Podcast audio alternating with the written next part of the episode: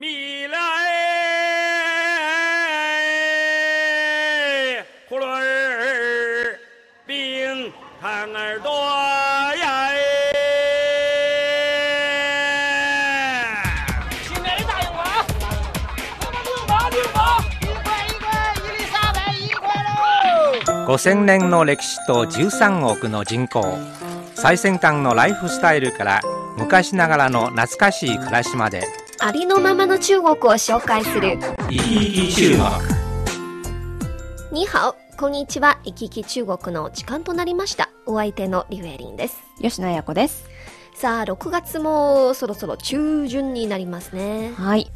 今日は吉野さんと私が、まあ、これまで何回も、えー話したことのある中国人の結婚生活に迫りたいと思います。そうですね。まだまだ関心が高いですよ。はい。まだ覚えていますか？吉野さん。あの、はい去年中国では裸に結婚の婚と書く、はいはいはい。裸婚、裸婚が話題になりましたよはい。ね。あの、結婚するときに、えー部屋もないし、指輪もないし、はいまあ結婚式さえ挙げないという、こう、素朴婚？そうです。はい。はい。これはまあ若者の間には一時ブームになりました。はい。最近、また結婚にちなんだ新たな話題が出てきました。お、なんでしょうかね。そう。それは夫婦生活の割り勘ブームっていうことなんです。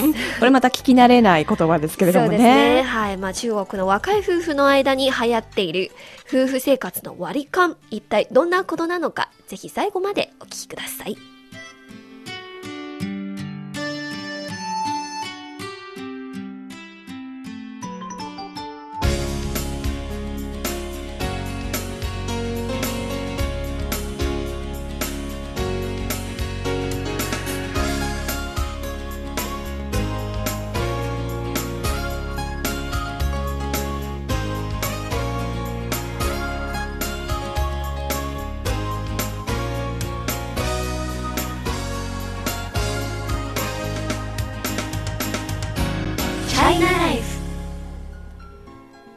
裸婚、裸婚と同じように今回話題になっている割り勘の夫婦生活もあるテレビドラマによるものなんですよ。あ、ドラマなんですね、やっぱりね。えドラマが火付け役。えーどんなドラマなんですか？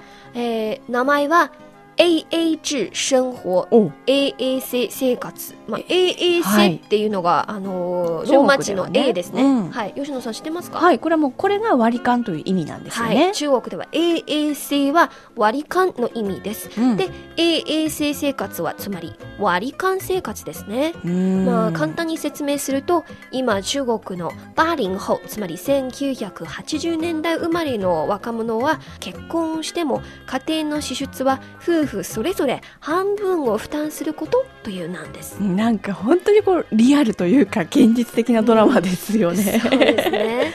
さて、えー私はごめんなさい、エリーさんこのドラマを見たことがないんですけれども、ドラマのあらすじちょっと説明してもらえませんか？はい。80年代生まれの2人は幼なじみ。小さい頃から一緒に育ちました。そんな2人が結婚しました。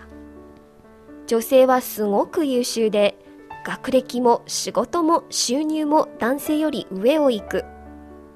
独立精神旺盛な女性は結婚しても夫婦は家計の半分をそれぞれ負担することを提案しました対する男性は見栄とメンツという大きなプレッシャーを受けなんとか自分の力で妻に安定した幸せな生活をさせてあげたいと努力しましたが結局プレッシャーに打ち勝つことはできませんでした。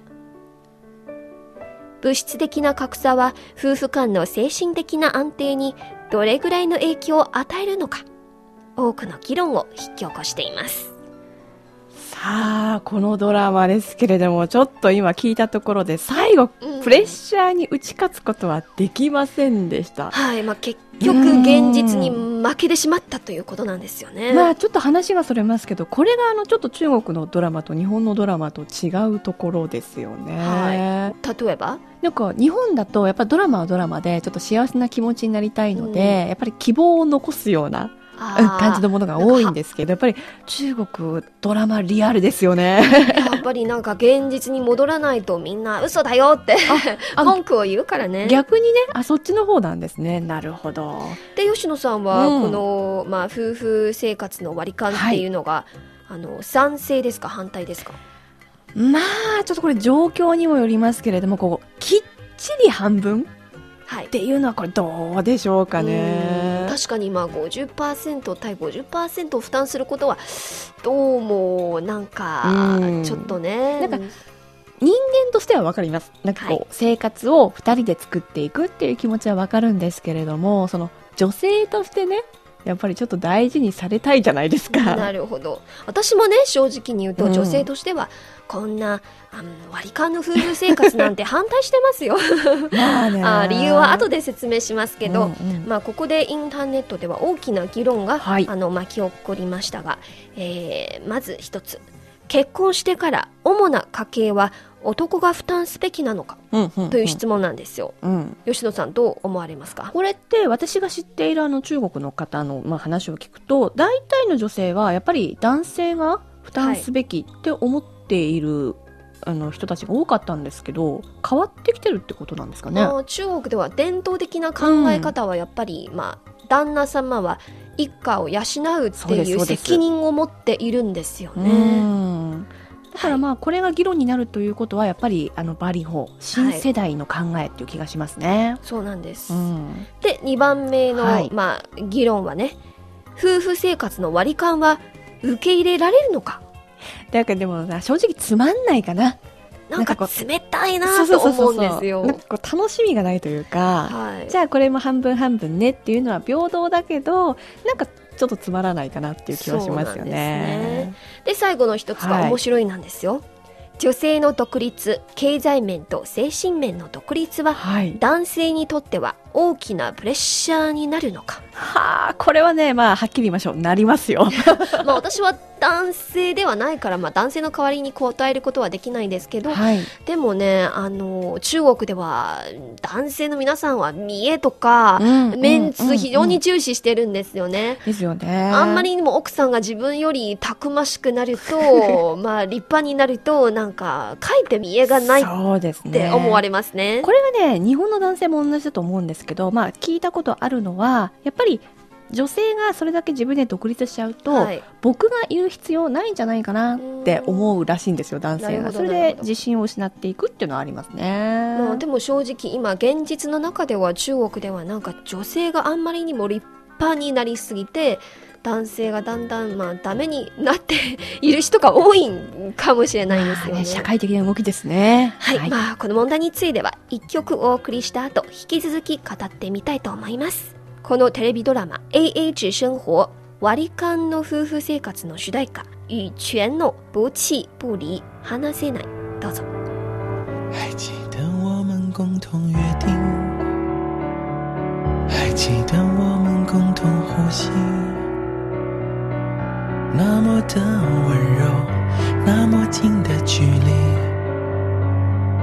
我们抱得很紧，说好永远都不会放弃。还记得我们一起散步，淋着雨，就算有冷空气，我会把你抱紧，不想让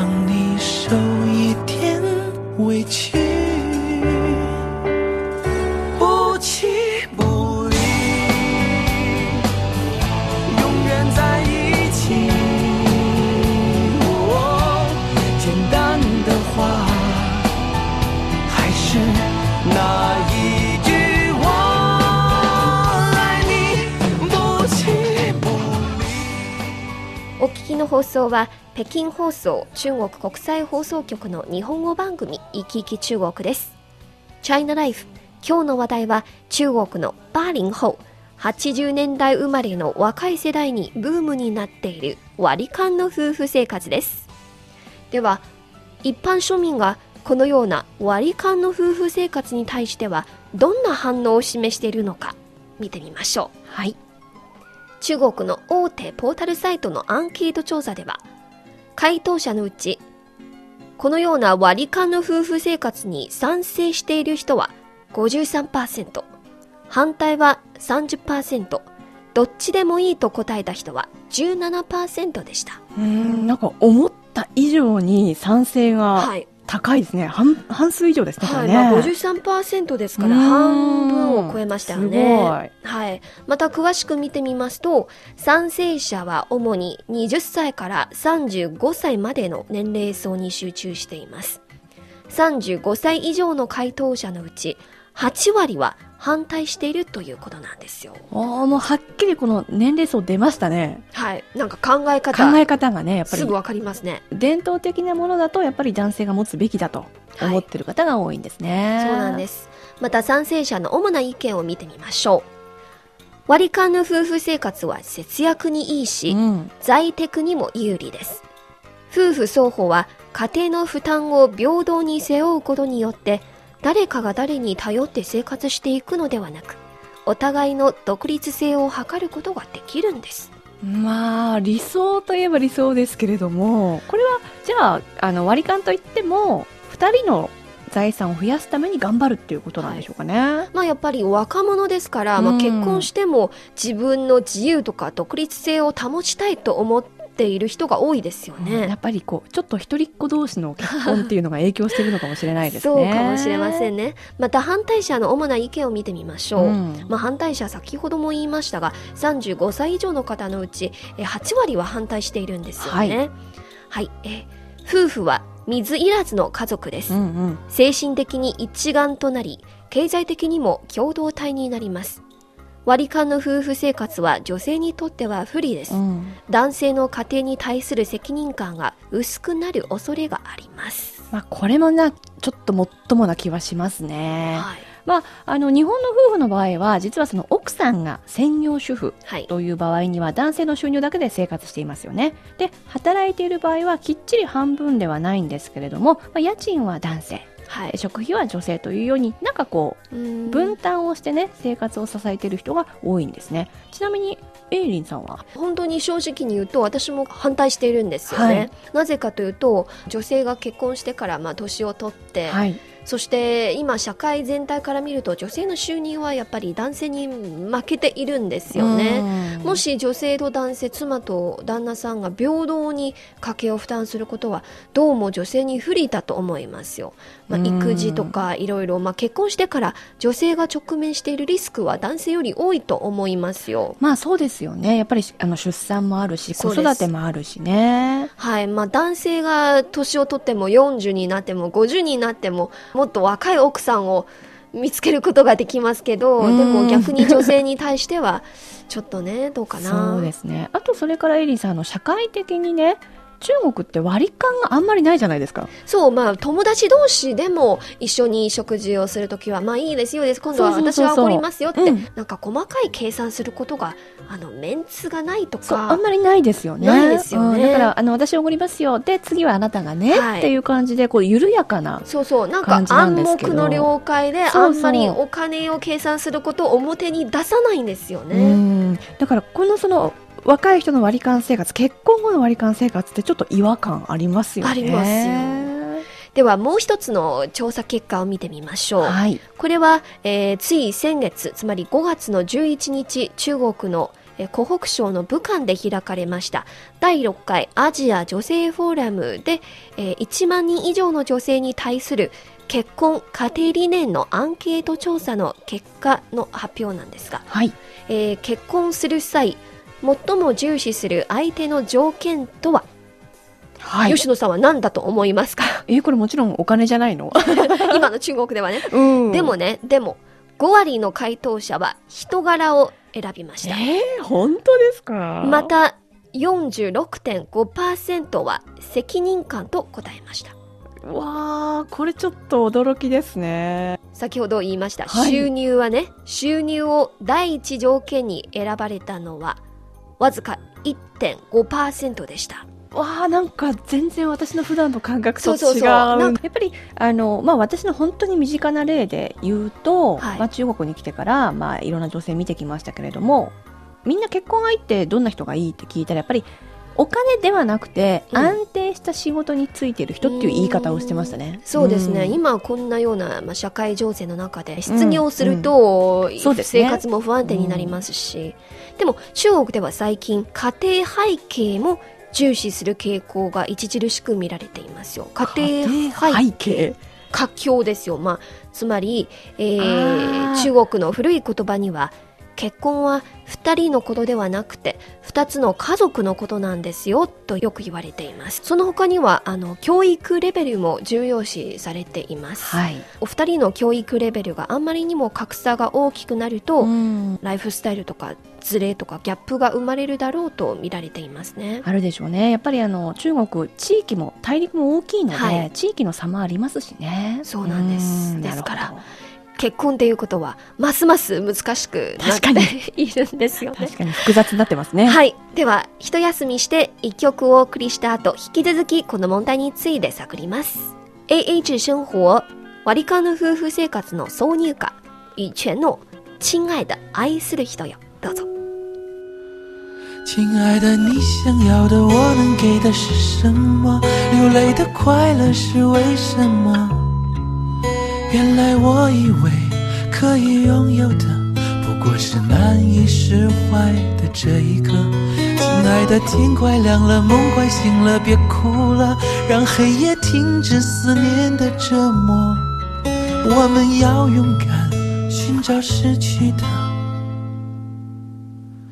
停止痛苦的抉择才是抉择。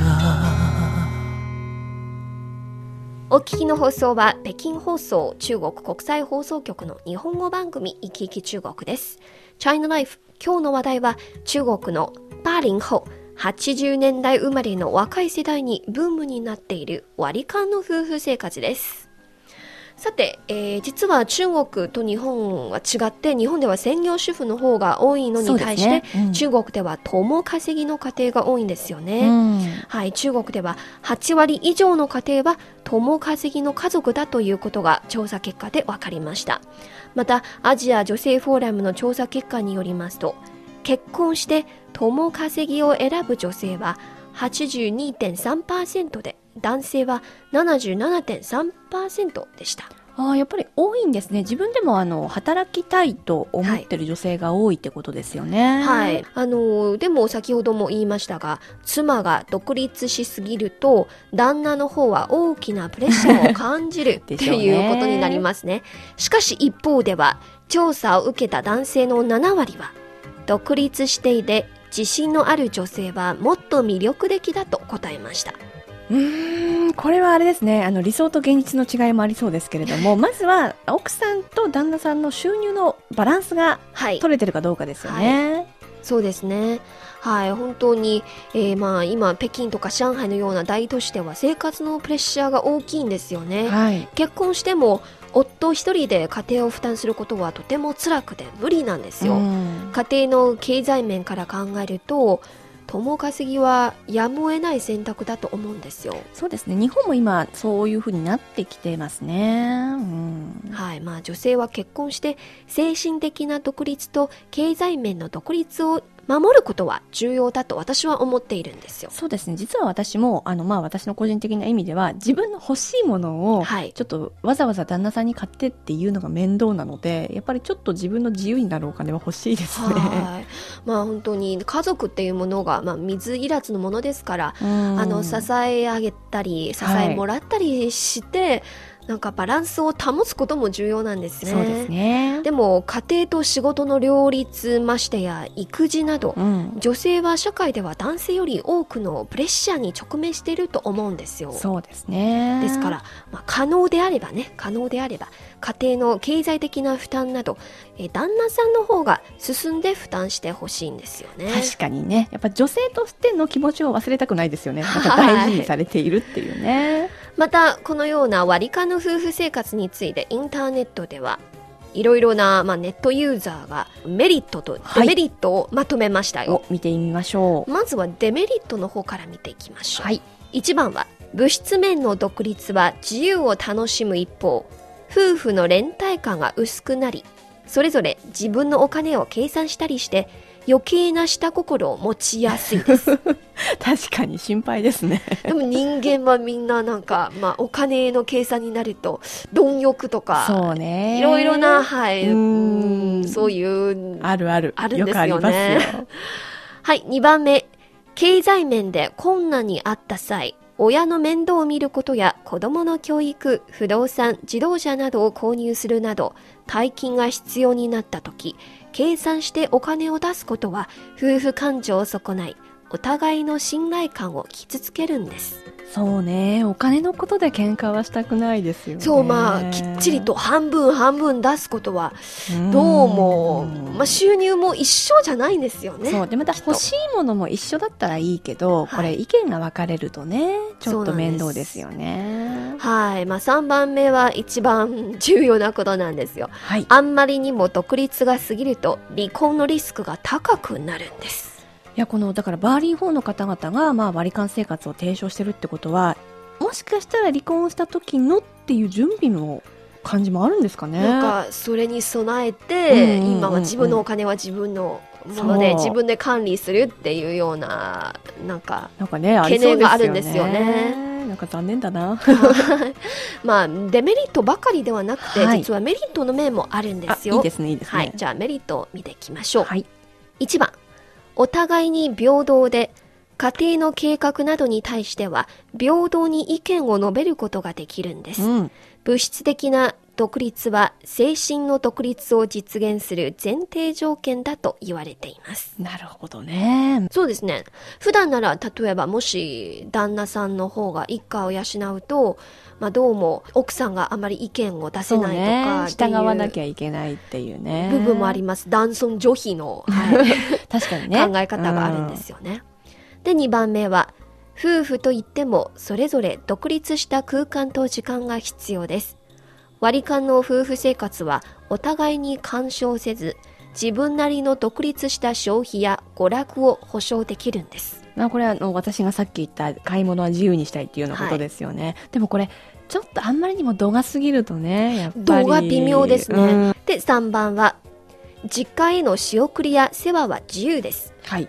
80年代生まれの若い夫婦はほとんどは一人っ子です妻と旦那どちらの家に仕送りするのかどれくらいするのかいつも喧嘩のもとになります。